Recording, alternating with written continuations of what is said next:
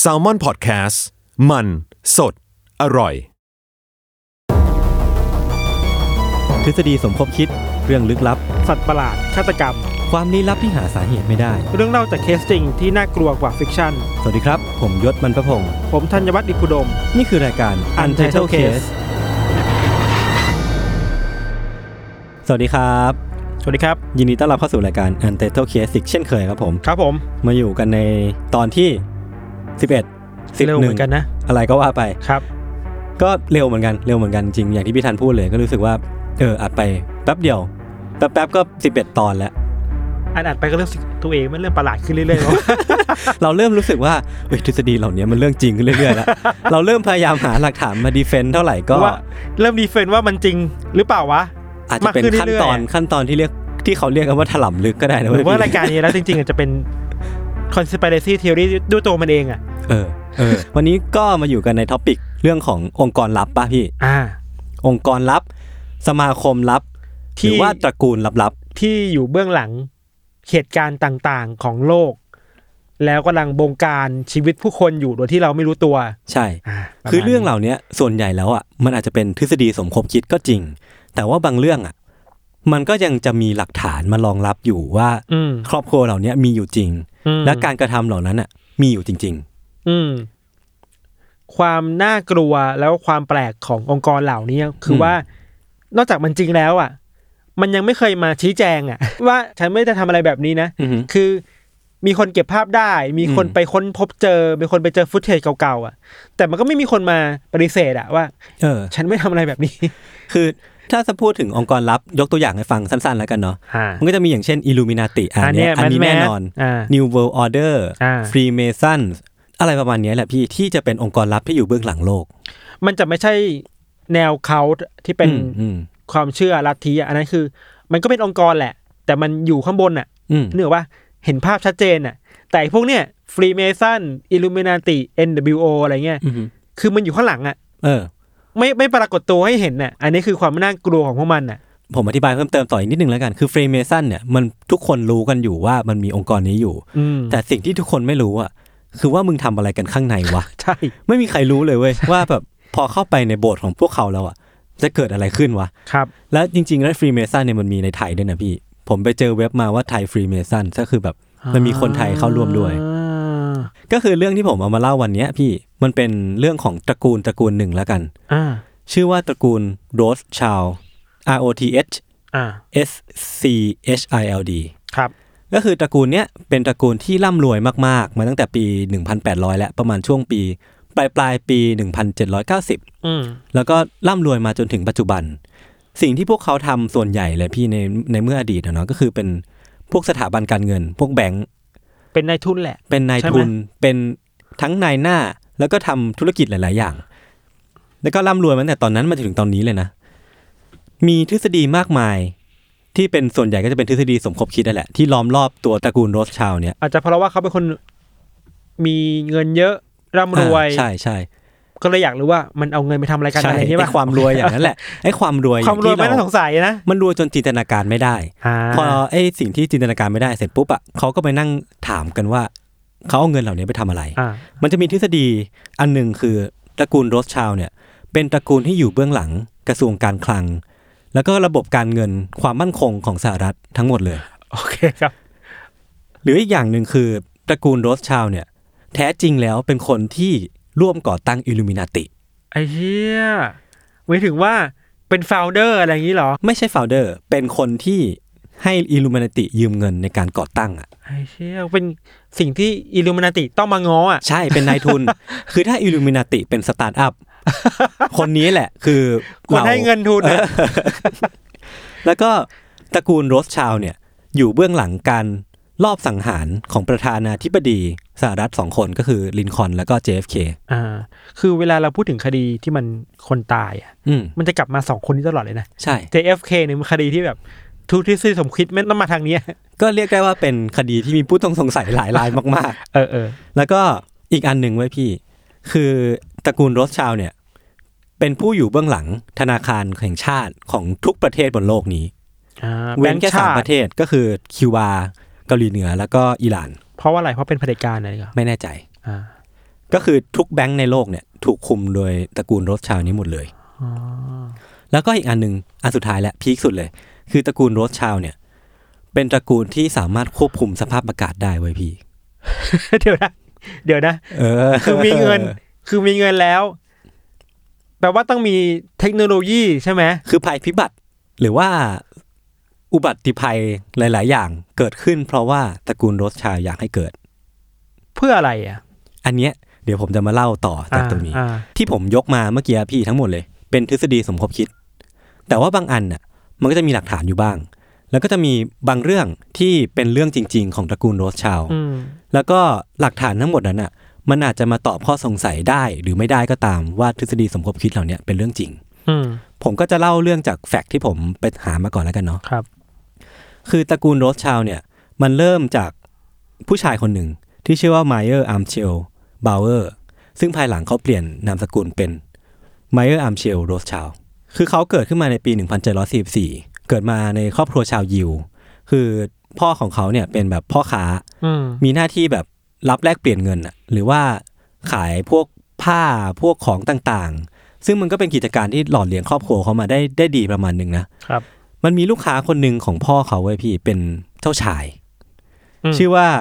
Prince Wilhelm ก็ ครับ คือเป็นเจ้าชายของรัฐรัฐหนึ่งในเยอรมันนะตอนนั้น แต่ว่าช่วงที่คุณไมเออร์คนเนี้ยเกิดขึ้นมาพี่ มันเป็นช่วงที่ชาวยิวอะถูกกีดกันไม่ให้ยุ่งกับชาวคริสต์ขนาดนั้นพี่ คือกีดกันในแม้กระทั่งที่ว่าถิ่นที่อยู่ของชาวยิวกับชาวคริสต์ตอนนั้นอะอาจจะต้องแยกออกมาจากกันแบบเห็นได้ชัดเลยอะ เพราะว่าถูกแบ่งแยก ใช่ ในเรื่อง ว่า ของความเชื่อในเรื่องของศาสนาอะไรเงี้ยครับ ถูกกีดกันถึงขนาดที่ว่าชาวยิวเนี่ยห้ามออกจากบ้านตอนกลางคืนอะวันหยุดของศาสนาคริสต์อะชาวยิวจะห้ามออกจากบ้าน เพื่อกันว่าชาวคริสต์จะได้ไม่มาเจอคนยิวอะ เหมือนกับว่าเป็นพลเมืองชั้นสองที่ไม่ได้รับ ใช่ สิทธิ ใช่ เท่ากับชาวคริสต์ อือหือ อืม คือธุรกิจของพ่อเขาอะพี่ก็ดำเนินต่อไปได้เรื่อยๆนะแบบก็ค้าขายดีมีลูกค้าเป็นถึงเจ้าชาย แต่ว่ามีอยู่วันหนึ่งเมื่อเมื่อตอนคุณไมเยอร์อายุได้สิบสองอะ อืม พ่อแม่เขาก็เสียชีวิตด้วยพี่ ด้วยโรคฝีดาษซึ่งเป็นโรคที่ร้ายแรงมากในตอนนั้นนะเนาะ เรายังไม่ ในอ มี ดีต อะไรที่มันรักษาได้ง่าย ใช่ เหมือ ใช่ นตอนนี้ใช่ไหม ก็พอเสียชีวิตไปเสร็จปุ๊บอะก่อนหน้าที่พ่อแม่เขาจะเสียชีวิตอะเขาอยากให้คุณไมเยอร์คนเนี้ยเป็นนักบวชเป็นพระยิวให้ได้ เพราะว่าด้วยอะไรก็ไม่รู้อาจจะเป็นเพราะเรื่องของสเตตัสทางสังคมที่ว่าถ้าสมมติว่าเป็นพระก็อาจจะได้รับการยอมรับมากขึ้น อืมอืม อันนี้ผมก็ลองเดาๆดู ก็เข้าใจได้นะ เพราะว่า อืม เป็นพลเมืองชั้นสองมาก่อนอะ ใช่ จะต้องหาวิธีที่ทำให้ตัวเองขึ้นมาเท่าคนอื่นอะไรเงี้ย แต่ว่าประเด็นเลยเว้ยพี่คือคุณไมเยอร์คนเนี้ยเขาไม่ได้อยากเป็นพระเขารู้ตัวว่าเขาไม่ได้เกิดมาทางนี้อะ อ่า เพราะฉะนั้นเมื่อตอนอายุ13อ่ะก็คือ 1 ปีถัดมา เขาก็ตัดสินใจที่จะไปฝึกงาน ที่สถาบันการเงินแห่งหนึ่ง ที่ฮานโนเวอร์เออก็เป็นรัฐรัฐหนึ่งในเยอรมันแล้วกัน เขาก็ตัดสินใจที่จะไปฝึกงานที่สถาบันการเงินในรัฐรัฐเนี้ยนะเมื่อไปถึงอ่ะเขาก็ได้เรียนรู้อะไรต่างๆ มากมายเลย เกี่ยวกับเรื่องการเงิน ทั้งด้านขาวและด้านมืดก็ได้นะ ด้าน เขา ข่าวคือ ด้านข่าวคือเขารู้วิธีการ manage เงิน อ่า เขารู้วิธีการทำงานร่วมกับคนอื่น เขารู้วิธีการจัดการการคลังของธนาคารอะไรก็ว่าไป อ่าอ่า แต่ในด้านมืดอ่ะ เขารู้วิธีที่จะ เฉ หายคอน ไฉ เนคเฉยฉายหาคอนเน t ชัน อ่า เพื่อที่จะลิงก์ไปสู่พวกคนชนชั้นสูงอ่ะ อ่าา ก็คือไม่ว่าจะเป็นพวกนักการเมือง หรือว่าพวกเชื้อราชวงศ์หรือว่าแม้แต่กษัตริย์ ผู้หญิงนี่ไหมว่ารู้เชิงหลักการแล้ว ใช่ แต่พอนี้มารู้เชิงปฏิบัติด้วยว่า เออ โลกความจริงมันต้องทำยังไง ใช่ ถึงจะไปหาคนเหล่านั้นได้อย่างนี้ป่ะ คือเหมือนว่าเขาไปเจอเคสตัดดี้มาเยอะแยะมากมายเลย ว่ามันมีพนักงานแบงก์อ่ะที่เป็นชาวยิวอ่ะแต่ว่าชาวยิวคนนั้นอ่ะแทนที่จะเป็นสเตตัสชั้นต่ำกว่า แต่กลับมีคอนเน็ชันกับพวกกษัตริย์ พวกราชวงศ์ เออ เขาก็เลยคิดว่า เออ มันอาจจะเป็นไปได้นะ ที่เขาจะมีคอนเน็ชันอย่างพวกเนี้ย เมื่อเขาอายุ 19 ปีอ่ะพี่เขาก็ตัดสินใจกลับมาที่บ้านเกิดเขา แล้วก็กลับมาสานต่อธุรกิจของพ่อ คือการกลับมาสานต่อของธุรกิจของพ่อเขาอะก็ทำให้เขาได้กลับมาพบกับเจ้าชายวิลเฮียมอีกครั้งหนึ่ง ครั้งเนี้ยพอเขาได้รู้ตื้นลึกหนาบางของการเปิดกิจการทางการเงิน หรือว่าเป็นสถาบันการทางการเงินที่เขาไปเรียนรู้มาจากทานเวอร์เนาะ อืม เขาก็เหมือนได้คอนเน็ชันกับ Prince Wilhelm แล้วก็เนี่ยแหละ มันเป็นจุดเริ่มต้นของการที่เขาจะได้เข้าไปอยู่ในราชวงศ์มากขึ้น ได้ทำกิจการร่วมกับชนชั้นสูงมากขึ้นนั่นเอง หลังจากนั้นนะพี่เขาก็ร่วมกิจการกับราชวงศ์มาเรื่อยมา จนได้รับแต่งตั้งยศใหญ่โตเลยนะ ก็คือสเตตัสที่เขาเคยไป เป็นชนชั้นสองหรือว่าชนชั้น อืม สามเนี่ยเขากลับกลายมาเป็นชนชั้นอันดับต้นๆแหละ ทั้งในแง่ของฐานะทางการเงิน แล้วก็ในแง่ของสเตตัส อืม ทางสังคม พรูฟตัวเองได้แล้ว อืม อะไรเงี้ย จนในที่สุดปี 1770 อายุประมาณ 26 ปีอะพี่ เขาก็ได้แต่งงานกับผู้หญิงคนหนึ่ง แล้วก็หลังจากนั้นอ่ะเขาก็มีลูกด้วยกันถึง 10 คน ทำไมแต่งงานเร็ววะ รวยแล้วล่ะ แล้วอายุ เออ 26 แล้วตอนมาหลังจากนั้นมีลูก 10 คนเขามีลูกชาย 5 คน ลูกสาว 5 คนก็คือแบบพอดี ครึ่ง เป๊ะ อ่า ครึ่งครึ่งๆพอดีเป๊ะ และไอ้ลูกชายทั้ง 5 คนเนี่ยแหละ เป็นตัวการสำคัญที่ทำให้ตระกูลโรสชาวด์อ่ะ มันมีอิทธิพลมากมายในยุโรปไปพี่ ครับ ช่วงปฏิวัติฝรั่งเศสอ่ะพี่ปี 1789 อ่ะ คือเป็นช่วงที่อาณาจักรของตระกูลโรสชาวด์อ่ะ เหมือนได้รับการบูสต์เพิ่มขึ้นไปอีกอ่ะ จากการที่ร่ำรวยอยู่แล้วอ่ะ เหมือนเหมือนเป็นเหตุการณ์ที่ทำให้ตระกูลโรสชาวด์แบบร่ำรวยขึ้นไปอีกจนจินตนาการไม่ถูก เพราะว่าพอมันมีสงครามอ่ะพี่ สงครามมันก็ตามมาด้วยการใช้เงินถูกปะ อ่า มันต้องมีเรื่องของการใช้ยารักษาโรคอาวุธ า หรือว่าอาหารหรือว่าทหาร อ่าอ่าา คือตระกูลโรสชาวด์เนี่ยก็เลยเป็นเหมือนเป็นคำตอบของเหล่ารัฐบาลต่างประเทศต่างๆอ่ะ ต้องวิ่งมาหา ต้องวิ่งมาหาตระกูลโรสชาวด์ นี้ นี่แหละ ใช่ไหม เพื่อที่จะให้ตระกูลโรสชาวด์อ่ะเป็นคนจัดการเรื่องพวกนี้ให้ ทั้งแน่ทั้งทั้งเรื่องเงิน ทั้งเรื่องยารักษาโรคทั้งเรื่องอาหาร ทั้งเรื่องม้า แล้วก็เรื่องของคนอาหารเอง ห ด้ มา วย ย ถึง อะ ว่าทรัพยากรทุกอย่างเนี่ย เออตระกูล ไม่ โร อยู่ ส ที่ ชาว ตระกูลนี้หมดแล้ว สามารถจัดการให้ได้หมด อ่า โดยเฉพาะรัฐบาลของออสเตรียเนี่ยใช้บริการของตระกูลโรสชาแบบบ่อยมากอะจนทำให้แบบตระกูลโรสชาได้เงินมาเยอะมาก แล้วก็ได้ทั้งสเตตัสทางการเมือง คือในช่วงเนี้ยพี่ที่ตระกูลโรสชากำลังกราฟขึ้นเนี่ย คุณไมเยอร์คนเนี้ยก็ตัดสินใจส่งลูกทั้ง 5 คนลูกชายทั้ง 5 คนอะ อ่า ไปประจำการที่เมืองต่างๆ ของทั่วยุโรปเลยพี่ เพื่อเพื่ออะไรคือกระกระจายความมั่งคั่งอะไรเงี้ย คือพอเขาจะกระจายไปทั้งลูกชายทั้ง 5 คนไปที่เมืองต่างๆของยุโรปอะ อ่า ไม่ว่าจะเป็นแบบเนเปิลส์เวียนนาปารีสลอนดอนแล้วก็ อ่า แฟรงก์เฟิร์ต อ่า ก็คือมีอิตาลีออสเตรีย ฝรั่งเศส แล้วก็อังกฤษ แล้วก็เยอรมันที่เขาอยู่อะเนาะ อ่า คือเขาให้ลูกชายทั้งห้าคนน่ะไปตั้งแบงก์ของตัวเองเว้ย อ่าไปเปิดสาขาของตัวเอง ไปเปิดสาขาของตัวเอง ไปตั้งแบงก์ใหม่ขึ้นมา แล้วก็ตระกูลโรสชาวด์เนี่ยก็กลายเป็นศูนย์กลางทางการเงินของยุโรปตอนนั้น อ๋อ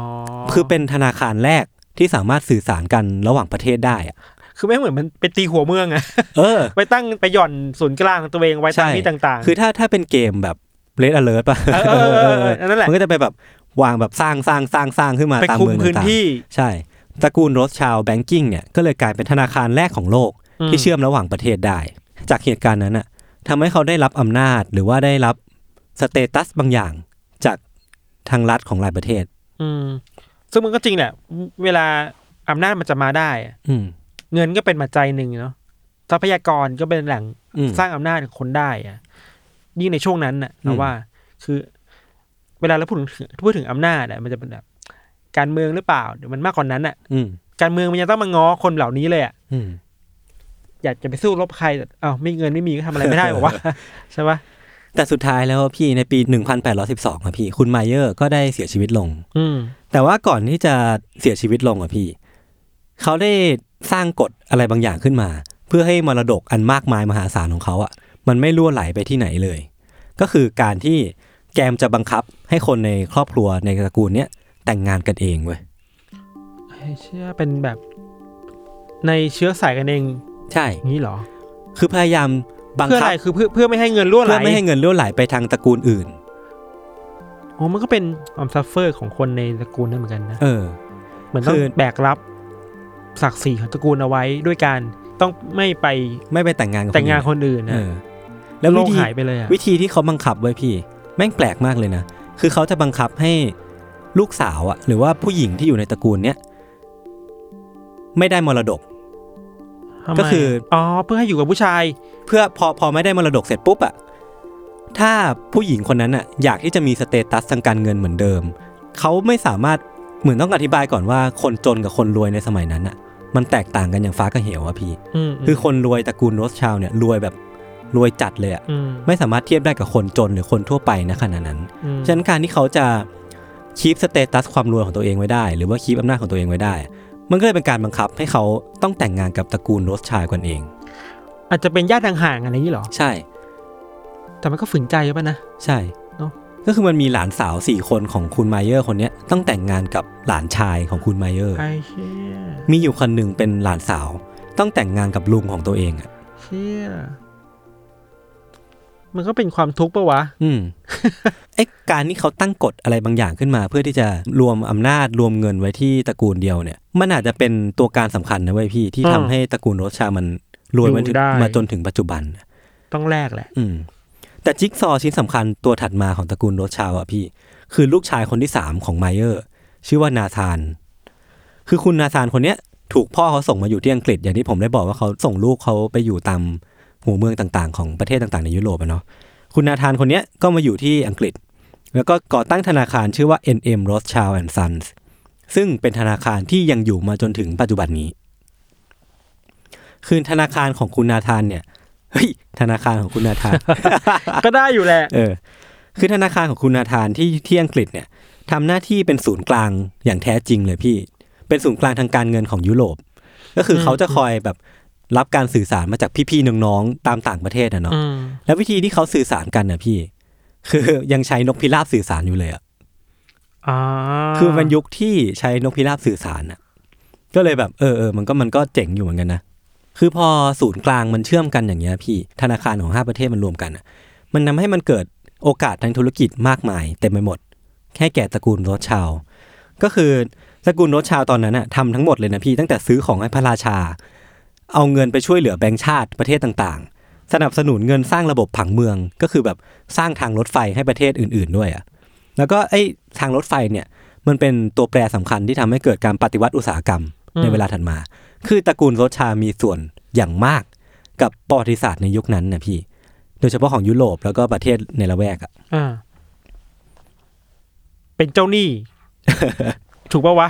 พูดอยังนี้ได้ไหม เป็นเจ้าหนี้ของยุโรปป่ะ ทุกคนน่ามาขอ ใช่ ประมาณนั้นเลย ของิขอมาเบิกเงิน เออ จาก ประมาณ ต นั้น ระกูล เลย นี้ไง อืม แล้วก็จากการที่เขาไปตระเวนให้เงินหรือว่าไปเป็นเจ้าหนี้อย่างที่พี่ธันบอกเลย อ่า มันทำให้เขาได้รับความไว้เนื้อเชื่อใจ ได้รับอำนาจ และมันเรียกว่าเป็นหนี้บุญคุณก็ได้อะ อืม มันทำให้ประเทศเหล่านั้นอ่ะเป็นหนี้บุญคุณตระกูลโซชาวมาก เพราะว่าถ้าเขาไม่มีเงินของตระกูลเนี้ยเขาก็จะทำอะไรไม่ได้เลย อืม เหมือนแบบมันขาดฟันเฟืองชิ้นสำคัญไป ก็คือเงินนั่นเองไอ้หลักฐานของการใช้อำนาจ ในทางการเมืองของตระกูลโรสชาวด์เนี่ย มันมันเห็นได้ชัดเลยพี่ในสงครามนโปเลียนอ่ะพี่ อืม คือสงครามนโปเลียนอ่ะพี่มันเกิดขึ้นมาตั้งแต่ปี 1803 แล้วนะ แต่ว่ามันเพิ่งจะมีผลกระทบต่อตระกูลโรสชาวด์เมื่อปี 1813 นี่แหละ คือมันเหมือนเป็นปีที่นโปเลียนอะใกล้จะชนะแล้วมันเหมือนมีแววมากว่าจะชนะสงครามระหว่าง อ่า กับอังกฤษอ่ะพอเห็นเช่นนั้นอ่ะตระกูลโรสชาร์ดมันก็เลยคิดว่าเฮ้ยกูต้องทำอะไรบางอย่างแหละ ก็เลยตัดสินใจเอาเงินมหาศาลไปช่วยรัฐบาลอังกฤษ เพื่อที่จะเอาไปซื้ออาวุธ ไปซื้อกำลังทหาร ไปซื้อคนไปซื้อของมามากมาย เงินก้อนนั้นอ่ะเป็นส่วนสำคัญละกัน อืม ที่ทำให้อังกฤษชนะสงครามนโปเลียนนะตอนนั้นอะ อ่า คือแม่งเป็นเจ้าหนี้เจ้าบุญคุณของ เออ ทุกเหตุการณ์ในยุโรปเลยนะเว้ย คือเงินก้อนนั้นนะพี่มันประมาณ 10 ล้าน US ดอลลาร์ อ่า ณตอนนั้น ซึ่งถ้าเทียบกับอัตราเงินเฟ้อหรือว่า พอเอามาเทียบเป็นเงินปัจจุบันนะพี่ มันน่าจะประมาณ 900 ล้านเหรียญอะ อืม 900 ล้านเหรียญก็จะประมาณโหสามหมื่นล้านประมาณนั้นอะสามห แล้มื่วนล้างยิ่น ยุ บาทคนั้นน่ะ เออ ถ้าไปคิดค่าเงินฟงเงินเฟ้ออะไรอีกอะ อืม มันก็ถือว่ามีมูลค่ามาก ใช่ มาก ใช่ มากมากมากอะ ผมว่ามันมีโอกาสน้อยมากเลยนะที่คนตระกูลเดียวอะจะมีเงินมากมายขนาดเนี้ย ไม่คือ คือ บิ๊กพาวเวอร์อะ ตระกูลเดียวมีผลต่อการแพ้ชนะของสงครามของระหว่างประเทศอ่ะ แต่ว่าที่พีคเลยพี่ที่มันเป็นจุดพลิก หรือว่าเป็นเป็นจุดที่ทำให้เรื่องเล่าของตระกูลโรสชาวด์มันอยู่มาถึงปัจจุบันอะคือ ตอนปี 1815 ที่วอเทอร์ลูที่มันเป็น อ๋ออ๋อคือได้ยิ สถาน น ที่สุ คืดอได้ยิน ท้าย ถูกเออ ของ ของนโปเลียน ของนโปเลียน อ่า คือนายนาธานคนเนี้ยเขาเป็นคนที่เห็นเหตุการณ์นี้ และเขาเห็นเลยว่านโปเลียนกำลังจะพ่ายแพ้แล้ว อืม เขาก็เลยจ่ายเงินฟาดเงินชาวประมงแถวนั้น ให้พาเขากลับไปที่ลอนดอนให้เร็วที่ สุด ไม่งเงินซื้อได้ทุกอย่างเลยว่ะ เพื่อที่จะกลับไปบอกว่าอังกฤษกำลังจะแพ้ อ่า เขาเปลี่ยนข่าว อ่าอ่ จากที่อังกฤษกำลังจะชนะ เขากลับบอกคนที่อังกฤษว่าอังกฤษกำลังจะแพ้ เพื่อ แล้วเขาก็ขายค่าเงินของอังกฤษทั้งหมดที่ตัวเองมีอะขายกลับไปไอการที่เขาขายเงินไปมากมายขนาดนั้นนะทำให้คนเชื่อเว้ยพี่ว่าอังกฤษกำลังจะแพ้ อ่า ก็เลยแบบขายเงินที่ตัวเองมีออกบบขายไปหมดเลย แล้วก็ช่วงเวลาที่ข่าวมันกำลังจะมาถึงอะว่าจริง ๆ แล้วอังกฤษกำลังจะชนะ เขาก็ใช้เวลาเสี้ยววินาทีสุดท้ายนั้นน่ะ ซื้อค่าเงินที่เขาขายไปทั้งหมด ไอ้ กลับคืนมา เหี้ย ด้วยคือ เงิ ถ้าน เป็นยุคนี้มันคือพวก ปั่นหุ้นอ่ะ เออ ปล่อยข่าวมาปั่น มันคือหุ้น อะ ปั่นหุ้น เขาซื้อกลับมาเสร็จปุ๊บ ก็คือค่าเงินอ่ะ แม่งก็พุ่งขึ้นสูงเว้ยเพราะว่าสุดท้ายอังกฤษเป็นฝ่ายชนะสงคราม แล้วเขาก็ได้กำไรจากตรงนั้นอ่ะ กลับมาประมาณ 40-50%เปอร์เซ็นต์ เชี่ยความไวเป็นเรื่องของปีศาจอ่ะ เออ มันมีคอน spiracy ตรงนี้ด้วยพี่ว่าแบบไอ้คนที่เขากลับมาไม่ใช่ชาวประมง แต่เป็นซาตาน คือเขาขายวิญญาณให้ซาตานไป เพื่อที่ได้กลับมา เนี่ยมามามาหาผล ทำ กำไร ไม จาก เรื่อง สง มัน ค พลิ ราก ม ไปไปขนาดนี้วะ คือไม่ได้นั่งเรือกลับมา อืม แต่ไขวิญญาณเพื่อให้สตาร์พากลับมา อะไรประมาณนั้น แล้วก็เชื่อถือได้แหละ หลังจากนั้นน่ะพี่ความร่ำรวยของตระกูลเนี้ยแม่งก็เติบโตจนจินตนาการไม่ถูกเลยเว้ยพี่เพราะว่าเหตุการณ์ อ่า ครั้งนั้นนั่นแหละ อ่าพอไขวิญญาณให้ซาตาน เออ มันร่ำรวยจนขนาดที่ว่าจ่ายเงินเพื่อประกาศอิสรภาพให้บราซิลได้อะจากโปรตุเกสอะ อ่า เงินประมาณสองล้านปอนด์เนี่ยคือด้วยเหตุผลอะไรสักอย่าง ผมคิดว่าตระกูลโรสชาวด์อ่ะอยากเป็นเจ้าหนี้บราซิลไว้ยพี่ เพื่อที่บราซิลจะได้จ่ายเงินให้เขาในเวลาถัดมา อืม เขาก็เลยเอาเงินประมาณ 2 ล้านปอนด์ไปให้บราซิลยืมก่อน เพื่อที่จะประกาศอิสรภาพตัวเองออกจากโปรตุเกส อืม แล้วก็ลงทุนสร้างแม่น้ำสุเอซสุเอซคานาลก็คือเป็นคลองที่เชื่อมระหว่างเรดซีกับทะเลเมดิเตอร์เรเนียน เพราะว่าไอ้ไอ้คลองเนี้ยน่าจะเป็นคีย์หลักในกระแสเศรษฐกิจโลก ในการเขาเรียกว่าเป็นเมืองเป็นคลองที่แบบไปถึงเมืองท่าต่าง เออ ๆ ง่าย แล้วก็แบบให้เงินสนับสนุนมหาศาลในการสร้างประเทศอิสราเอลอะพี่ ๆ ครับ แล้วก็ในปี 1895 พี่ตระกูลโรสชาวด์อะร่วมกับ JP Morgan ให้สหรัฐอเมริกายืมเงิน เพื่อรักษาความมั่นคงของประเทศตัวเองไว้อะ ให้ให้เงินใครอีกบ้างเนี่ย แล้วก็แบบลงทุนหลายอย่างมากเลยนะพี่ทำเหมืองแร่ อ่า ทำไวายของตัวเอง แล้วก็อันนี้ที่แปลกมากเลยคือแบบเป็นคนพบแมลงต่างๆ ที่เป็นสายพันธุ์ของตระกูลโรสชาวด์อะพี่ ประมาณ 20 สายพันธุ์อะ หมายถึงว่าเป็นคนพบแล้วก็มันจะถูกตั้งชื่อ ใช่ ตามสะตามชื่อ ใช่ ตามตระกูลเขาอะไรอย่างเงี้ยเหรอ ก็คือไม่ได้ทำแต่ธุรกิจอะมีแง่ชีววิทยาด้วยอะ ผมก็แบบ เฮ้ย มึงไปขนาดนั้นเลยไงวะ มึงจะมีอำนาจมากเกินไปแล้ว แล้วก็อำนาจนั่นแหละพี่นำมาซึ่งทฤษฎีสมคบคิดมากมาย ครับ อันแรกเลยพี่ คือจากเหตุการณ์ที่1ปี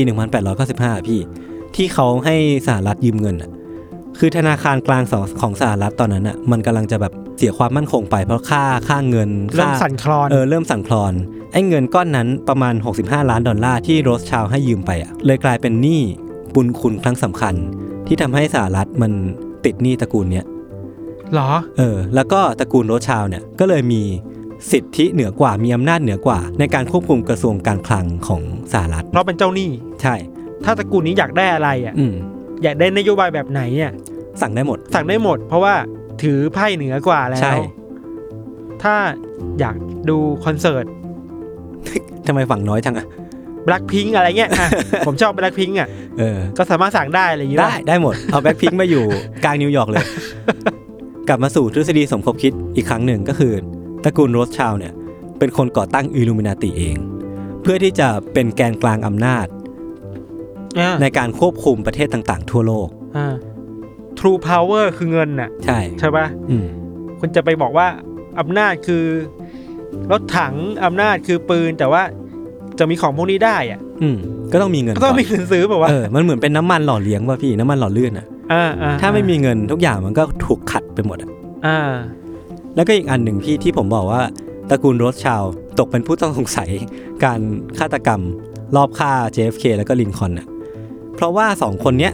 เขาเคยออกมาขู่ว่าจะปิดธนาคารกลาง สหรัฐเว้ย อ่ะ ซึ่งเป็นที่ที่ตระกูลโรสชาวด์มีอำนาจอยู่ อ่าอ่า มันก็เมกเซนปะ ก็เข้าใจได้ เออ ว่าต้องการ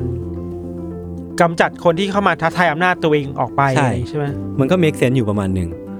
แต่คดีสองคดีเนี้ยทุกอย่างมันก็เมคเซนหมดอ่ะ อืม เพราะมันเป็นปริศนา ใช่ มาก ใช่ เกินไป มันปริศนา แล้วก็ไอ้ไอ้มันรวยถึงขนาดที่ว่าคุมแบงค์ทั่วโลกสามประยกเว้นสามประเทศที่ผมได้เล่าไปตอนต้นนะเนาะแล้วก็ไอ้ที่ผมบอกว่าตระกูลโรสชาวด์อ่ะมีอำนาจควบคุมสภาพอากาศได้อะ อืม เพราะว่าในปี 2011 อ่ะตระกูลโรสชาวด์เข้าไปซื้อเวเทอร์เซ็นทรัล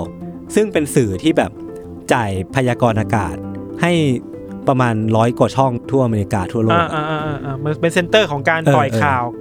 พยากรณ์อากาศหรือว่าสภาพอากาศต่างๆ อะไรใช่ไหม คือเมื่อปี 2011 ที่เขาเข้าซื้ออะไอ้เหล่าคนที่เชื่อในทฤษฎีสมคบคิดอะฮือฮามากเลยเว้ยพี่ว่าแบบนี่ไงหลักฐานชิ้นสำคัญว่าตระกูลโรสชาวด์ มันพยายามที่จะครองโลกนี้ ไม่เหมือนแม่งแม่งรออยู่อ่ะ เออ มันรออยู่ มันรออยู่อ่ะกูเห็นแล้วนะ มึงอะไร รอ เงี้ย งับอ่ะ รอแบบรอซ้ำ อ่ะ นี่แหละพี่ก็ก็คือเป็นที่มาของ conspiracy ต่างๆ ของตระกูลโรสชาวด์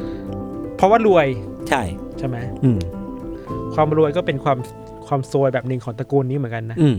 ผมก็ไปเสิร์ชข้อมูลมาเพิ่มเติมนะ คือในอันดับทั้งหมดของฟอร์บสพี่ มีตระกูลโรสชาวด์ติดอยู่แค่คนเดียว ก็คือติดอยู่ที่อันดับ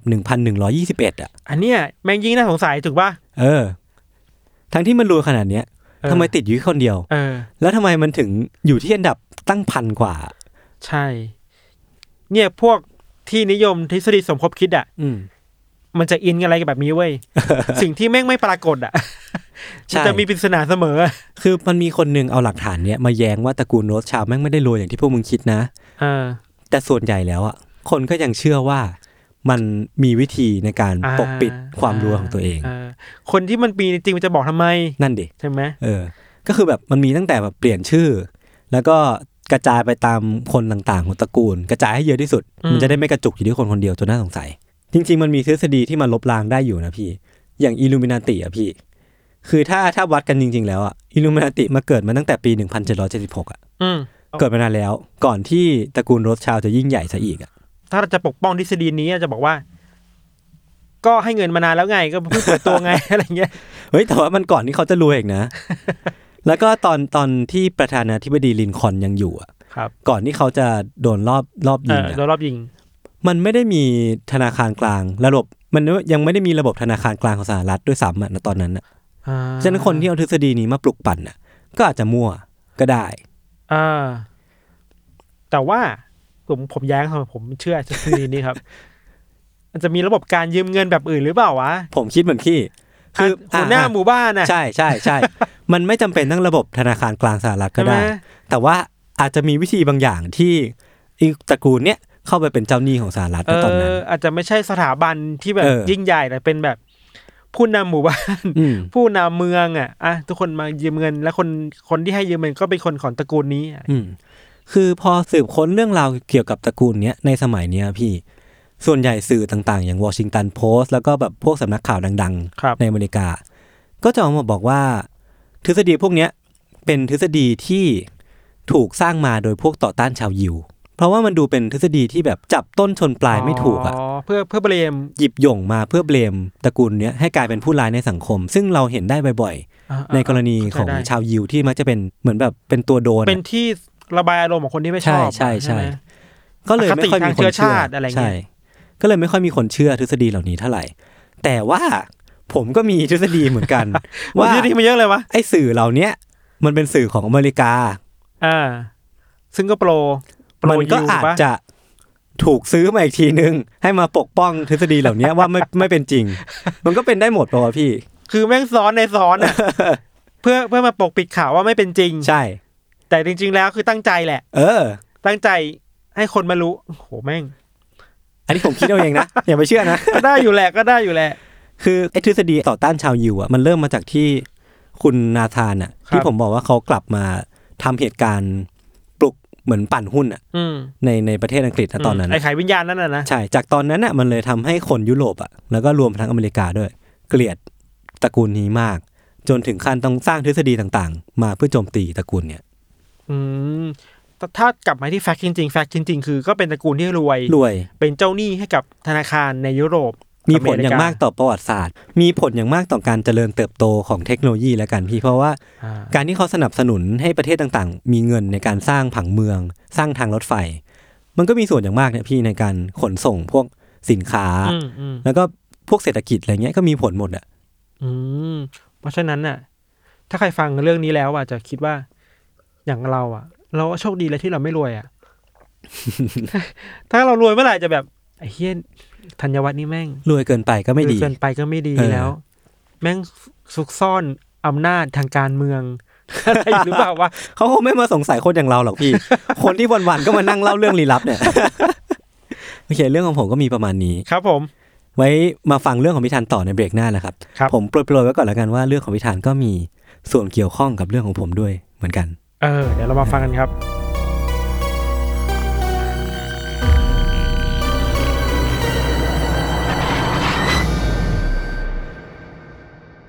ครับก็กลับมาสู่ช่วงที่ 2 ของ Untitled Case นะครับ ครับผม สิ่งที่เราจะเอามาเล่าในวันนี้เนี่ยยศ อืม บางคนน่ะเวลาเราพูดถึงองค์กรลับ องค์กรที่อยู่ข้างหลังเนี่ย อ่าฮะ จะพูดถึง Illuminati ใช่ Freemason เออ แต่มันจะเป็นยังไงวะถ้ามันมีองค์กรที่อยู่เบื้องหลังของเบื้องหลังพวกนี้อีกทีหนึ่งอ่ะ โอ้โห ก็คือแบบว่าเป็นองค์กรที่อยู่เบื้องหลังของเบื้องหลังไปอีก เอออ่ะถ้าเทียบง่ายๆถ้า Illuminati มีคนที่ อืม บงการ Illuminati อีกทีหนึ่งอ่ะ น่าสนใจ ก็คือไม่เคยอยู่ในหัวมาก่อน นั่นแหละครับ องค์กรนี้ หรือว่าเครือข่ายนี้อ่ะ เออ มันมีชื่อว่า The New World Order ฮะ อ่า ย่อคือ NWO ครับ The New World Order เนี่ยมันเป็นองค์กรที่แม่งอยู่เบื้องหลังของทุกอย่างบนโลกใบนี้จริงๆเว้ย อ่าฮะ เบื้องหลังขององค์กรที่อยู่เบื้องหลังน่ะ คนที่เชื่อในทฤษฎีพวกเนี้ยครับเขาจะคิด อืม ว่า New World Order มันคือกลุ่มชนชั้นนำ อ่าฮะ มีทั้งนักการเมือง มีทั้งมหาเศรษฐี มีทั้งผู้กุมอิทธิพลทางการเมือง และเศรษฐกิจต่าง ๆ เนี่ย อืม มารวมตัวกันเป็นองค์กรใต้ดินน่ะหมายถึงว่าทำงานอยู่ในเงามืดอ่ะ อืม คอยบงการโลก เพื่อเป้าหมายเดียวคือว่า หลอมรวมโลกเนี้ยให้เป็นหนึ่งเดียวให้ได้อ่ะ อ่า โดยมีรัฐบาลโลก เพียงรัฐบาลหนึ่งเดียวอ่ะ เออ คุมโลกทั้งหมดอ่ะ เออเออเออ คือจะครองโลกให้ได้อ่ะ ก็คือเป็นองค์กรเดียวที่หวังจะคุมทั้งโลก ใช่ ไม่ว่าจะแบบทั้งโลกนี้มันจะมีกี่ประเทศก็ตาม อ่ามี จะมีกี่รัฐบาลก็ตาม แต่สุดท้ายแล้วไอ้ New World Order เนี่ยจะเป็นรัฐบาลเดียวที่คุมอยู่เบื้องหลังรัฐบาลทั้งหมดอีกทีหนึ่ง เทียบแบบนี้ก็ได้ว่า เป็นคนหนึ่งเปอร์เซ็นของโลก อืม ที่ต้องการควบคุมคนเก้าสิบเก้าเปอร์เซ็นของโลกอ่ะ เออ หวังสูงเหมือน กันนะ คือผมไม่เคยได้ยิน New World Order แต่ว่าผมอะไม่เคยรู้เลยว่ามันเป็นองค์กรที่เกี่ยวกับอะไร อ่า ถ้าพูดในเชิงแบบวิชาการมากๆ มาก ๆ เลยอ่ะ อืม คำว่า New World Order เนี่ย อืม มันเกิดขึ้นบ่อยมากนะเว้ย อย่างสงครามโลกครั้งที่หนึ่ง อืม ครั้งที่สองอ่ะ พวกผู้นำมหาอำนาจอะเขาจะพูดคำนี้ตลอดเลย เออ อย่างสงครามโลกครั้งที่สองจบลงอ่ะ ผู้นำอเมริกาจะมาพูดว่าสงครามจบแล้วนะ อืม หลังจากนี้เราต้องเราต้องมาสร้าง New World Order กัน อ๋อ หมายถึงว่ามาสร้างระระเบียบโลกใหม่กันที่มัน เออ จะไม่มี เออ สงครามแบบเดิมอีกแล้วอะไรเงี้ย คือ New World Order ถ้าแปลตามตรงก็น่าจะเป็นแบบระบบใหม่ของโลกใช่ไหม ระบบระเบียบโลกใหม่ เออ ที่จะทำให้โลกมันดีขึ้นกว่าเดิมอะ อ่าฮะ แต่ว่ามันก็มีคนที่สงสัยเว้ยว่าไอ้คำพูดนี่ที่มันพูดกันเนี่ย มันตั้งใจจริง ๆ หรือว่ามันถูกสั่งมาให้พูดวะ เพราะมันเหมือนกันหมดเลยใช่ ไหม มันเป็นแพทเทิร์นของมันใช่ไหม ใช่ไม่ว่าสงครามไหนจบอะ เออ ทุกคนก็จะมาพูดถึง New World Order ตลอดเลย เอออ อะไรเงี้ยครับ เออเออ แล้วหลักฐานอันหนึ่งที่คนคิดว่า New World Order มันมีจริงๆอ่ะ อืม มันเกิดขึ้นในธนบัตรอ่ะ คือแบงก์อ่ะ ดอลลาร์หนึ่งใบ เออ ที่มันเป็นที่มาของการพูดถึงอิลูมินาติอ่ะ ก็คือไอ้พีระมิด อ่า และดวงตานั่นใช่ ใช่ ปะ ใช่ไอแบงก์นั้นน่ะมันออกมาประมาณสักปีหนึ่งเจ็ดแปดสองครับ อืม ในแบงก์นั้นน่ะ มันจะมีพีระมิดมีดวงตา แล้วคำข้างล่างพีระมิดอ่ะ มันคือคำลาตินเว้ย เออ ถ้าเราไม่รู้อ่านถูกไปะนะมันอ่านว่า Normus Ordo Seclorum เออ แต่ถ้าเป็นภาษาอังกฤษอ่ะ มันคือ New World Order อ๋อ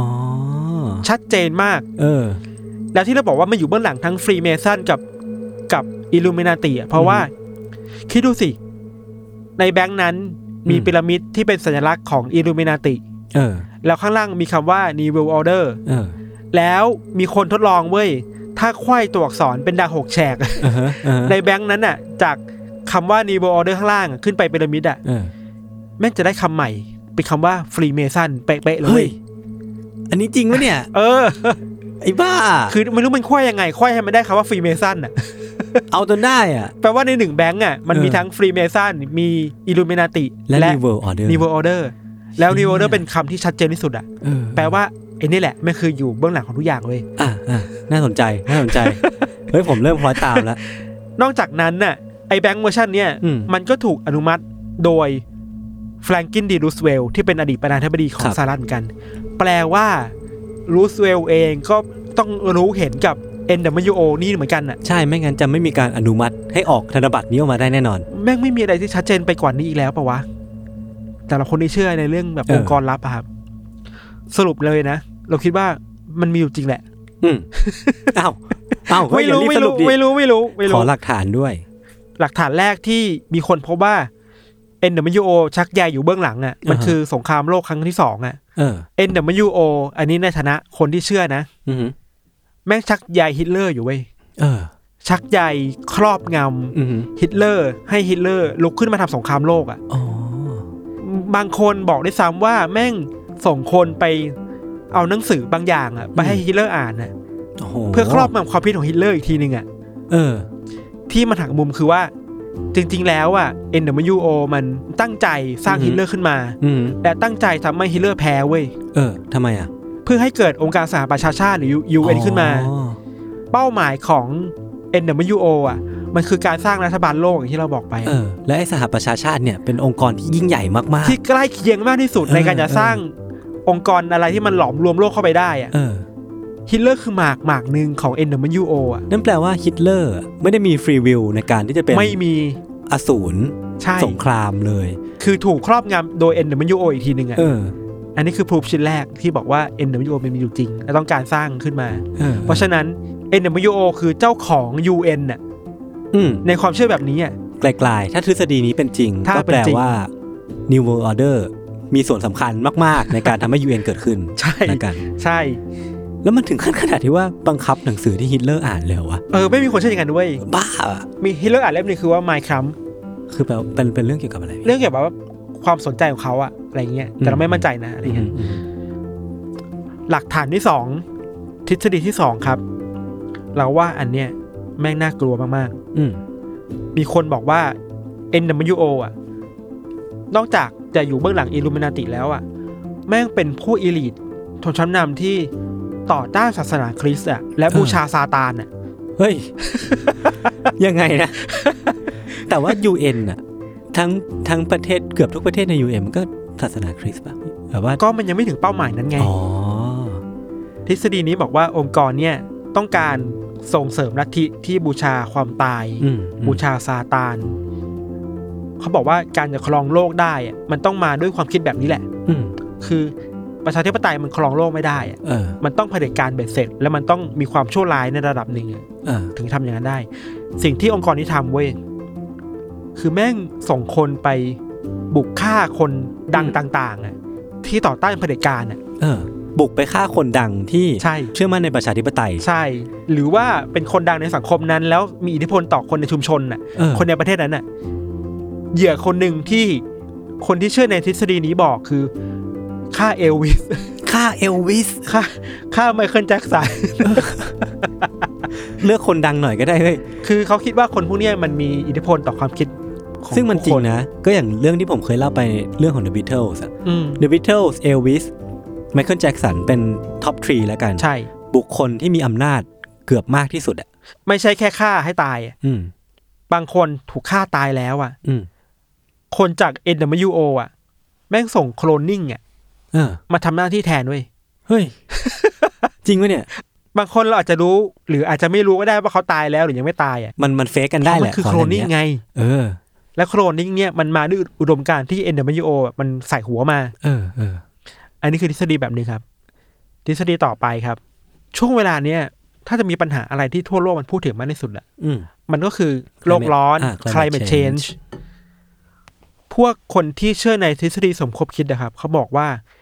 NWO อ่ะ เออ เป็นคนสร้าง climate change ขึ้นมาเว้ย โอ้โห เป้าหมายของ NWO ที่เราบอกไปคือต้องการสร้างรัฐบาลโลกที่มันควบคุมทุกอย่าง อืม การจะสร้างรัฐบาลโลกได้อะมันต้องทำให้ทุกๆรัฐบาลทุก ๆ ประเทศอ่อนแอก่อนอะ เออ สิ่งที่ทำให้คนอ่อนแอได้ก็คือ สภาพแวดล้อมไง อันน่ะ พอสภาพแวดล้อมอ่อนแอคนมาประท้วงแบบเกรตา เออเออเออ เหมือนคนที่ออกมาประท้วงแบบบนถนนน่ะ อืมอืมอืม อันนั้นน่ะคือทำให้ประเทศมันปั่นป่วน ทำให้ความมั่นคงของแต่ละประเทศมันสั่นคลอนแล้วกัน ใช่แล้วเอ็นเดมันโอจะได้ส่งคนไปแทรกแซงรัฐบาลนั้นได้เพราะรัฐบาลอ่อนแอไปแล้วอ่ะ อ่า มันก็เมกเซนมั้งนะ คือถ้าจะเชื่อว่ามัน make sense อะมันก็ make sense เลยพี่ แต่ว่าการที่เราจะสร้าง climate change มันไม่ใช่เรื่องง่ายๆปะวะ เพราะไม่มีเงินทุนไง อืม มันอาจจะครอบงำไอ้องค์กรที่ยศบอกในตอนแรกก็ได้นะ เออ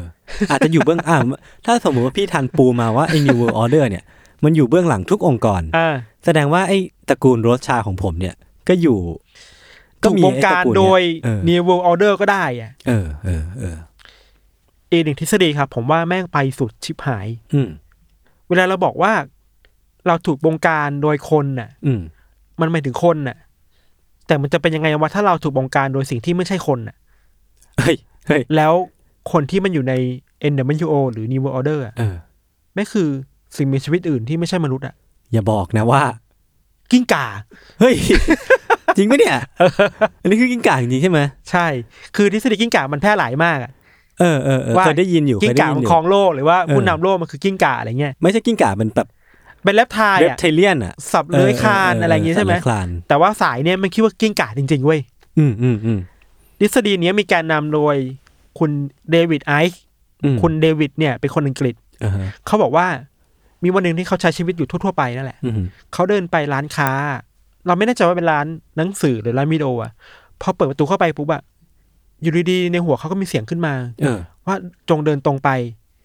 เสร็จปุ๊บจงเลี้ยวซ้าย เออเออ แล้วปลายทางนั้นอะมันคือหนังสือเล่มหนึ่ง อืม ที่เกี่ยวกับกิ้งก่า อืม มันแปลว่า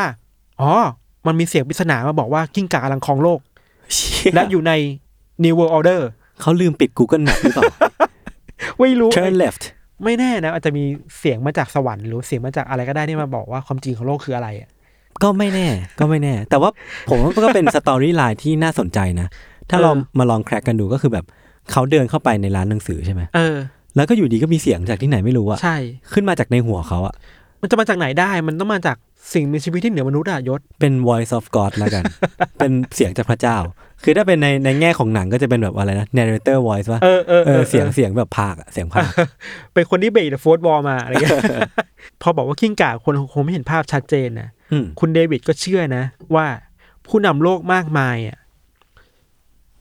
เขาก็ตายไปแล้วแหละ เออ แต่ถูกกิ้งก่ากินไป เฮ้ย กินเนื้อข้างในไป อ่าฮะ แล้วก็เอาหนังอะมาใส่ตัวเองอะ อ๋อ เพื่อมาทำหน้าที่แทน เออ คนเหล่านี้อะ อือฮึ คนในกลุ่มนี้เชื่อว่าเป็นกิ้งก่า เออ มีทั้งฮิลลารีคลินตัน อ่ะ บิลคลินตัน อ่าฮะ จอร์ดบุช โอ้โหอเมริกาหมดเลย เฮนรี่คิสซิงเจอร์ อันนี้ คิส คือใคร ซิงเจอร์เป็นแบบปรมาจารย์ด้านการทูตของอเมริกาในยุคหนึ่งอะอะไรเงี้ย อืม นโยบายต่างประเทศจะมาจากคิสซิงเจอร์หมดเลย ก็คือเป็นคนที่แบบมีอิทธิพล ต่อการครองโลกของอเมริกา เป็นแรง S S S ของ ใช่ อเมริกา ประมาณนั้น อืม ไม่ใช่แค่คนในนักการเมืองนะเว้ย อืม คนที่อยู่ใน NBO แล้วเป็นกิ้งก่า เออ มีคนดังมากมาย ในยุคนี้ก็คือโดนัลด์ทรัมป์ อืม เราไปดูวิดีโอมาที่เขาบอกว่า นี่ไงเรารู้แล้วว่า ทรัมป์เป็นกิ้งก่า เออเออ เขาบอกว่าถ้าเวลาเราดูตอนที่ทรัมป์พูดดีๆอ่ะ อืม ถ้าดูลึกเข้าไปในลิ้นของทรัมป์อ่ะ เออ มันจะไม่ใช่ลิ้นมนุษย์เว้ย เฮ้ย ลิ้นมันจะมีแฉก ไอ้บ้า ตัดต่อปะเนี่ย อยากเห็นวิดีโอเลยอ่ะ เดี๋ยวผมกลับบ้านไปเสิร์ชดีกว่า แล้วเวลาที่ทรัมป์โกรธหรือว่า เออ เกลียวกลาดอ่ะ เวลาคนโกรธอ่ะ มันไม่น่าจะโกรธแบบนี้อ่ะ อืมอืมอืม ไอความโกรธแบบนี้มันคือความโกรธจากกิ้งก่าหรือเปล่า อืม อันเนี้ย ผมว่ามันอาจจะเป็นทฤษฎีที่เกิดมาจากความเกลียดทรัมป์ก็ได้ คือคนบ้าอะไรจะมีลิ้นสองแฉกวะ แล้วพออ่ะแล้วแล้วความโกรธที่ไม่เหมือนมนุษย์นี่มันโกรธยังไงวะ ไม่รู้ แล้วที่แม่งพีคมากอ่ะ อืม มันเอาคลิปวิดีโอที่ทำให้สัมภาษณ์สื่อหรือว่าแถลงข่าวในทำเนียบข่าวอะ อืม ไปปรับอุณหภูมิอะ อ่าฮะ กล้องที่มันดูอุณหภูมิคนได้ เออ บอกเนี่ยอุณหภูมิไม่ใช่คน เชื่อวันนี้ผมรับไม่ได้วะ เฮ้ย นอกจากทรัมป์แล้วยังคนในวงการบันเทิงก็มีเว้ย อืม ไมลี่ไซรัส อ๋อ นักร้องดัง เออ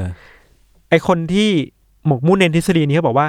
มันมีบทสัมภาษณ์หนึ่งที่ไมลี่ไซรัสให้ไว้ในประมาณปี 2013อะ อือหือ เธอพูดพูดอยู่อะแล้วตอนที่กระพริบตา เหมือนว่าเปลือกตามันกระพริบจากข้างบน เฮ้ย ไม่ใช่ จากข้างล่าง จากข้างล่าง ไปข้างบน ขึ้นบนได้อะ เฮ้ยบ้า ซึ่งนี่ไม่ใช่มนุษย์กิ้งก่า เออ เท่านั้นที่ทำได้ ทำไมไม่ถึงคิดว่าเป็น เอ็กโซซิสเป็นผี เป็นอะไร ทำไมต้องกินขาวอะ นอกจากนั้นน่ะ อันเนี้ยแม่งหักมุมในหักมุมเว้ย อืม เลดี้กาก้าครับ เลดี้กาก้าก็เป็นเหรอ เคยเป็น เคยเป็นกิ้งก่า แล้วไม่รู้ทำไมอ่ะ เออ คือเคยอยู่ในองค์กรนั้นน่ะ แล้วกลับมาได้อ่ะ เฮ้ย คือเป็นเป็นวิสเซอร์บลเวอร์อ่ะ เป็นคนที่หักหลังองค์กรเนี้ย ชี้ แล้วออกมาแฉความจริงให้โลกรู้ผ่านเพลงของเธออะ เออเออเออเออเออยังไงยังไงยังไง มี โลก มีตัวอย่างห ไม่มีตัวอย่าง มันบอกมาลอยๆแค่นี้ อ๋อเหรอ บอกว่าบางหลาย ๆ เพลงของกาก้ามันมีสัญลักษณ์ที่บอกได้ชัดเจนว่าเธออะเคยอยู่ในสถานะเป็น เป็นเป็นแม่มดใน NWO อะ เพลงเลดี้กาก้ามันจะมีความแบบปลดแอกเนอะปะเป็นอิสระอะไร แบบนั้น นะ นะใช่ รีเบเลียนหน่อยนึง เออ เป็นแม่มดที่เคยอยู่แล้วออกมา ออกมาบอกมนุษยชาติว่าโลกนี้เกิดอะไรขึ้นอะไร มันก็ไปถอดสัญญากันมากมายบ้าๆบอๆอะไรเงี้ย อืม อีกคนหนึ่งที่แม่งเขาบอกว่าเป็นแน่ ๆ คือคันเยเวส เฮ้ย เฮ้ยแรปเปอร์ที่เกือบจะร่ำรวยที่สุดในโลกหรือเปล่า บอกว่าหลายครั้งอะคันเย่ชอบไปทำมือเป็นรูปสามเหลี่ยมอะ อืม อิลูเมนาติ แล้วเวลาทำรูปสามเหลี่ยมแล้วอะดวงตาเขาจะเปลี่ยนไปเว้ย เฮ้ย เปลี่ยนสีได้ อันนี้คือเขาคันเย่เดียวกับที่เรารู้จักหรือเปล่าเนี่ย คือแม่งเป็นอย่างนี้หมดเลยอะ เออ อันนี้คือทฤษฎีที่บอกว่า n w o คือพวก กิ้งก่า กิ้ง สา ก่าย พันธุ์กิ้งก่าสาย พันธุ์กิ้งก่ายังมีอีกนะ อืม เวลาเราดูหนังซูเปอร์ฮีโร่ในมาเวลอะ อืมฮึ มันจะมีไฮดรานึกว่า อ่าเฮลไฮดรา ที่แบบไฮดราดูอยู่เบื้องหลังทุกอย่างบนโลกใบนี้ อ่าอ่าอ่า แล้ววันหนึ่งไฮดราจะออกมากองกำลังลึกลับ อืมฮึ มาโค่นโลกเพื่อครองโลกด้วยตัวเองอะ่ะ อืม มีคนที่เชื่อว่า NWO ก็คือไฮดรา อืม แบบนั้นอะ่ะใน ก็คือ ใน ลักษณะเดียวกับ ในฟังก์ ไฮ ชัน ดรา แบบนั้น เลย แล้วทำงานอยู่ภายใต้โลกอะ่ะ อ่าฮะ คืออยู่ใต้ดินอะ่ะ ใช่เหร อ ทฤษฎีโลกลวงพี่ปะเนี่ย ไม่รู้ เอออาจจะเป็นไม่ได้ เออ ว่ะ มัน เดี๋ยว ก็ผสมผสานกัน อา ปะ จจะเป็นพวกเดียวกันนะ เออ อย่างที่เราบอกไปตอนแรกว่า เป้าหมายของ NWO อ่ะก็คือการครองโลก อืมฮึ แล้วเครื่องมือสำคัญคือ UN อ่า เวลาเราพูดถึง UN นะครับ UN จะมีสิ่งหนึ่งที่เป็นเรียกว่าเป็นหัวใจอ่ะ อืมฮึ คือกองกำลังรักษาความสงบอ่ะ อ่าฮะ เป็น peacekeeping อ่ะ ของ UN ใช่ อย่างในประวัติศาสตร์โลก หรือว่าเราเห็นสงครามใหญ่ๆอะครับยูเวนก็ส่งกองกำลังเหล่านี้เนี่ยไปช่วยรักษาความสงบอ่ะ อืมฮึ ในอิรักในอัฟกานิสถาน อ่าฮะ หรือใน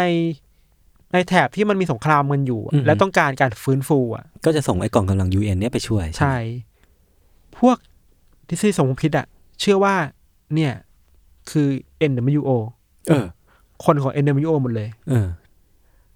การเอาคนไปฝังตามที่ต่างๆอ่ะ อ่าฮะ คือการไปตั้งคนรอไว้แล้วอะ อ๋อ รอไว้แล้วว่าวันในวันหนึ่งถ้าฉันได้อารมณ์ ฉันได้จังหวะที่ดีอะ อ่าฮะ ฉันจะเปลี่ยนจากเสื้อ UN อ่ะ เป็น กลายเป็น NWO ไอ้บ้า แล้วโค่นรัฐบาลทุกประเทศพร้อมกัน เออ ในเวลาเดียวกัน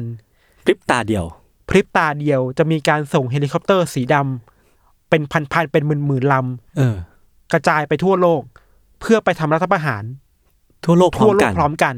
และ ปฏิ จะ บั ก ติ ลาย ซิ เป็ ง น เกิลอีเวนต์น่ะ รัฐบาลเดียว ใช่ นที่สุด ใช่ ที่มี UN เป็นศูนย์กลาง ใช่ UN จะเปลี่ยนไป เออ นี่ไฮราชัดๆอะ แล้วถ้าเราเอาทุกทฤษฎีมารวมกันนะยศ อือฮึ นี่จะเป็นไฮราที่หัวคือกิ้งก่า แล้ว แต่ว่าถึงขนาดนั้นนะพี่ ถ้าเราถ้ามันเป็นเรื่องจริงอะนะ ถ้าเราตกอยู่ในภาวะการควบคุมของมนุษย์กิ้งก่าอะพี่ เราอาจจะตลกไม่ออกก็ได้นะ ใช่ไหม เออ วันหนึ่งดารานักร้อง หรือผู้นำที่เราศรัทธามาก สลัดคราบออกมากลายเป็นกิ้งก่าหมดเลยอะ ๆ เอาหน้ากากออกมา เออ บอกสวัสดี เออ ผู้เราคือ NWO เออ และเราคือกิ้งก่า เออ ต่อไปนี้ผู้นายต้องมากราบไหว้ฉันอะไรอย่างเงี้ ย น่ากลัวเหอะ ไอ้สัตว์แม่งน่ากลัว เออ เฮี้ยแล้วมันจะสิ้นหวังมากๆอะ ใช่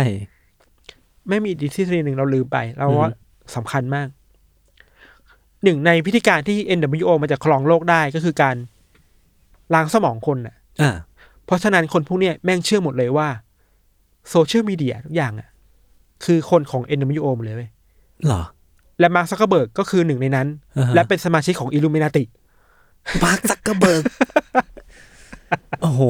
แล้ววันก่อนที่โดนซักขนาดนั้นนะทำไมเขาไม่ช่วยพวกเดียวกันเองหน่ออาจ ย จะ อะ เป็นการเล่นละครก็ได้ อ๋อ ว่า นี่ไง ผมเป็นคนบริสุทธิ์นะ เออเออ ผมพยายามปกป้องโลก ปกป้องความเป็นส่วนตัวให้ทุกคนอยู่ อืม แต่หลังฉากอะ Facebook Google ต่างๆอะ อืม จะเป็นการพยายามชักใย อืม ชักจูงความคิดคนหรือเปล่า ในยุคที่อนาคต ในยุคที่ Data จะกลายเป็นบ่อน้ำมันแห่งใหม่ ใช่ Facebook Google นี่แหละ ใช่ คือสองแกนกลางที่แบบมี Data เกือบทุกคนบนโลกไว้ในสองบริษัทเนี่ย เรากำลังอยู่ในโลกที่อัลกอริทึมมันกำหนดมุมมอง อืม ทัศนคติสิ่งที่เราอาจจะได้เห็นน่ะ อืม แล้วถ้าไออัลกอริทึมพวกนั้นนะมันถูกควบคุมโดยคนที่อยู่เบื้องหลังเหตุการณ์ต่างๆของโลกอะ อืม ที่นี่นี่คือการควบคุมโลกที่มันเบ็ดเสร็จเด็ดขาดมากเลยนะเว้ย ใช่แล้วไม่มีใครเอะใจด้วย เมื่อก่อนการครองโลกมันจะพูดแค่เรื่อง มีกำลังมาสู้กัน อืมอืม แต่ไออย่างเนี้ยมันแนบเนียนหรือเปล่าวะ อืม มันกำหนดรสนิยมคนได้ เออก ำหนดนิวฟีดเราได้ว่า เราจะได้เห็นอะไรอ่ะ สมมติเราบ่นว่าวันนี้เราอยากกินชาบูมากเลยอ่ะ อืม แล้วมันรู้ว่าเราอยากกินชาบูอ่ะ อืม เฮียนี่คือการครอบงำความคิดแบบหนึ่งปะวะ สุดท้ายแล้วเราไม่มีทางรู้เลยว่าพี่ว่าการที่เราอยากกินชาบูอ่ะมันเป็นเพราะเราอยากกินเอง หรือว่าเพราะเราโดนข้อมูลหลีดให้เราอยากกินชาบูอีกทีหนึ่ง การอยากกินชาบูอาจจะเป็นความตั้งใจของ NWO ก็ได้นะเว้ย แสดงว่าเขาเห็นเราหิวแหละ ไม่แต่มันก็น่ากลัวนะ คือว่าถ้าสมมติว่าเราเราพูดกันในแง่ของ Data ที่มันจะมาคุมโลกอ่ะ อืม เราจะไม่ได้คิดถึงการคุมโลกที่แบบ literally คุมโลกอ่ะ มันคือคุมความคิดอ่ะ ใช่เราจะคิดถึงแค่ว่าแบบธุรกิจ คุม ใช่ โลกในแง่มาร์เก็ตติ้งในแง่เศรษฐกิจ อืม แต่อันนี้มันเป็นเรื่องของการเมือง เป็นเรื่องของอำนาจ เป็นเรื่องของเม็ดเงินน่ะ นอกจากนั้นน่ะอิลูเมนาติและก็ New World Order อะ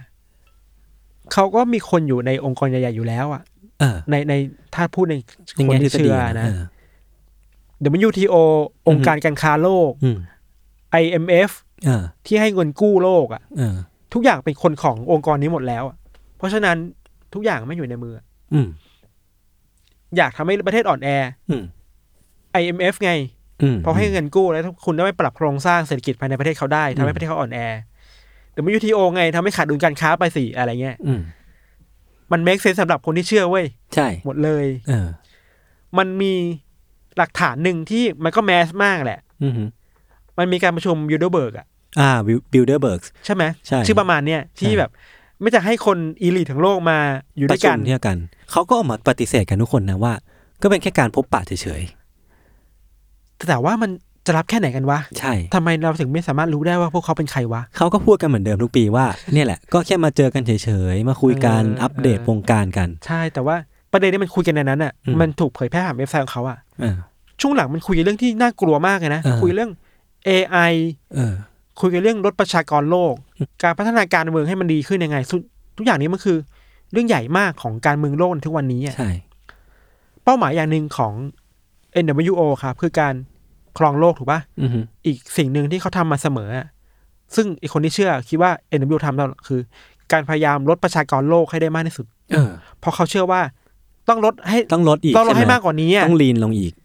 ถึงจะควบคุมได้ครอบงำได้อะ อืม เพราะฉะนั้นภัยพิบัติต่างๆ อืม โลกร้อน สงคราม ทุกอย่างมันทำออกมาเพื่อลดประชากรโลกอ่ะ เกิดออกมาจากความตั้งใจทั้งสิ้น ใช่ทุกอย่างมันไม่ใช่บังเอิญอะ เออ ทุกอย่างมันถูกกำหนดไว้แล้ว เออ ต้องลดประชากรโลก ต้องทำให้ประเทศต่างๆอ่อนแอ อืม ต้องทำให้โลกนี้สิ้นหวัง เพื่อที่จะ New World Order จะ เพื่ ได้ อ ค ที่ วบ จะ คุม ว่า ทั้ง มี โล วั ก นหนึ่ง UN จะเปลี่ยนเสื้อของตัวเองเป็น NWO แล้วก็ยึดอำนาจทุกคน เออ เพื่อให้เหลือแค่รัฐบาลเดียว แล้ววันนั้นกิ้งก่าก็จะครองโลกอะ เราอาจจะฟังขำกัน นะ แต่ว่าไม่อยากจะเชื่อว่ามันเป็นจริงเหมือนกันนะแต่ว่าพอนึกภาพว่ามันเป็นจริงมันก็น่ากลัวไงพี่ เนอะ เออ แล้วก็ไอ้ประชุม Buildersburg เนี่ยพี่ Freemason ก็ไปนะ ไปทุกปีเลย อันนี้คือแบบตามเรคคอร์ดเลยอะว่ามีคนเขาส่งคนไปทุกปี อืม เวลาพูดถึงองค์กรลับอะไอเนี่ยไอประชุมเนี่ยแม่งจะเป็นตัวแบบเป็นเป้าหมายของการถูกจับตา โดยเฉพาะ conspiracy theorist ทั้งหลายเนี่ย เวลาเราพูดถึงพวกนักทฤษฎีสมคบคิดอะ เออ ไอ้พวกเนี้ยมันต่อต้านไอ้บิลสเตอร์เบิร์กนี่มากมากๆเลยนะเว้ย เพราะคิดว่ามันเป็นอันตราย เอาคนที่แบบโหยอำนาจขนาดนั้นไปเจอกันอ่ะ คุยข้างในนั้นมันคือแบบเป็นความลับด้วยอ่ะ บางทีอะไอ้การประชุมครั้งนั้นน่ะอาจจะแค่มามากินพิซซ่ากัน อาจจะแค่นั้น อาจจะกิน อาจจะแบบ ส้มตำมันอยู่ ชงชากินชงกา เฮ้ย แฟ บ้าน กิน ยู กั มีอะไร น ต้มยำกุ้งอร่อยใช่ไหมอ่ะ อัป มา เดต มาว ง มา การ กินมากินกันนะมาชนแก้วกัน อาจจะแค่นั้น แล้วก็ปั่นๆทำเป็นลับๆไว้แค่นั้นน่ะอยากอยากมีชื่อเสียงอะไรอย่างเงี้ย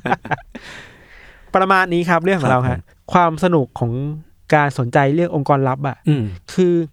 มันตอบความต้องการของคนเราได้อะ อืม คนเรามันเชื่ออยู่แล้วอ่ะ หรือบางทีมัน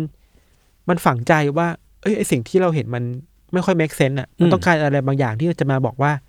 อ๋อ ที่เป็นอย่างนี้เพราะมันมีองค์กรลับข้างหลังคอยบงการอยู่ไง โลกร้อนเป็นเพราะอะไร หรือว่าภัยพิบัติเกิดขึ้นได้ยังไง สงครามเกิดขึ้นได้ยังไง อ๋อ มันมีตัวละครอยู่ไง อืม มันมันเซ็กซี่อ่ะ ใช่ การจะบอกบอกว่า อ๋อ มันมีองค์กรลับอยู่นะครับ เหมือนเวลาเราดูอ่านโคนันน่ะ อืม ชายชุดดำอะไรเงี้ย มันเซ็ก มัน ซี่ เออมัน อยากจะติดตาม มัน อะ มีความลึกลับอ่ะ แล้ว เออ การที่เราศึกษาข้อมูลไปเรื่อยๆ เพื่อที่จะไขความลึกลับนั้นอ่ะ มันก็สนุกเว้ยแล้วจริงๆแล้วอ่ะผมว่าไอ้พวกคนที่เชื่อในทฤษฎีสมคบคิดอ่ะพี่ อืม ผมยังจะยกหลักการเดิมที่ผมเคยอธิบายไปในตอนที่หกอะเนาะว่าคนเหล่าเนี้ยเขาเลือกที่จะ ไม่เชื่อทฤษฎีเมนสตรีมแล้วกัน อืม เขาเลือกที่จะไม่เชื่อว่าเขาโดนหล่อหลอมมาด้วยสังคมแบบไหน หรือว่าโรงเรียนสอนเขามาด้วยอะไร แต่เขาเลือกที่จะเชื่อในสิ่งที่เขาเชื่อ อ่า เชื่อในสิ่งที่เขาคิดว่าอันเนี้ยคือหลักฐาน ที่ว่าเหตุการณ์เนี้ยจะเกิดขึ้นจริง คนเราเลือกเชื่อในสิ่งที่เขาอยากเชื่ออยู่แล้วอ่ะ ๆ ใช่ เพื่อมาตอกย้ำว่าความเชื่อของฉันมันถูกต้อง อืม แล้วความจริงบางอย่างที่ฉันไม่ต้องการอ่ะ มัน อืม เป็นเรื่องที่ไม่ make sense อ่ะ ใช่ มันคือการ connect the dot แหละพี่ ใช่ครับ ครับผมวันนี้ก็มีเพียงเท่านี้เนาะ ครับ ยังไงก็ฝากติดตาม u n t i t l e Case ใน EP ต่อๆไปด้วย ครับ แล้วก็จริง ๆ แล้วผมก็ได้แอบไปอ่าน คอมเมนต์นะ มันมีคนหนึ่งที่มาเม้นตอนที่ 7 มั้งที่เพิ่งโพสต์ไปเรื่องเอเลี่ยนอะ ครับอบกว่าอยากให้จัดเรื่องไซไฟต่อไปเรื่อยๆ แต่ประเด็นคือตอน 8 9 0 ของเราเนี่ยฮาร์ดคอร์ชิบหาย ก็เตรียมใจไว้ เออ อนาคตอาจอาจจะมีเรื่องนี้กลับมาก็ได้ ใช่ อะไรอย่างเงี้ย ใช่จริงๆก็ชอบชอบอ่านคอมเมนต์ทุกคนเลยครับ ก็ถ้ามีใครคิดเห็นยังไงก็มาเม้นคอมเมนต์กันได้ ครับ ก็ไว้เจอกันใหม่ในอันเทอร์เคสัปดาห์หน้า ติดตามได้ทุกช่องทางเช่นเคยของ s ซ m o n Podcast ครับ ครับผม วันนี้ก็ลาไปก่อน สวัสดีครับ สวัสดีครับ ส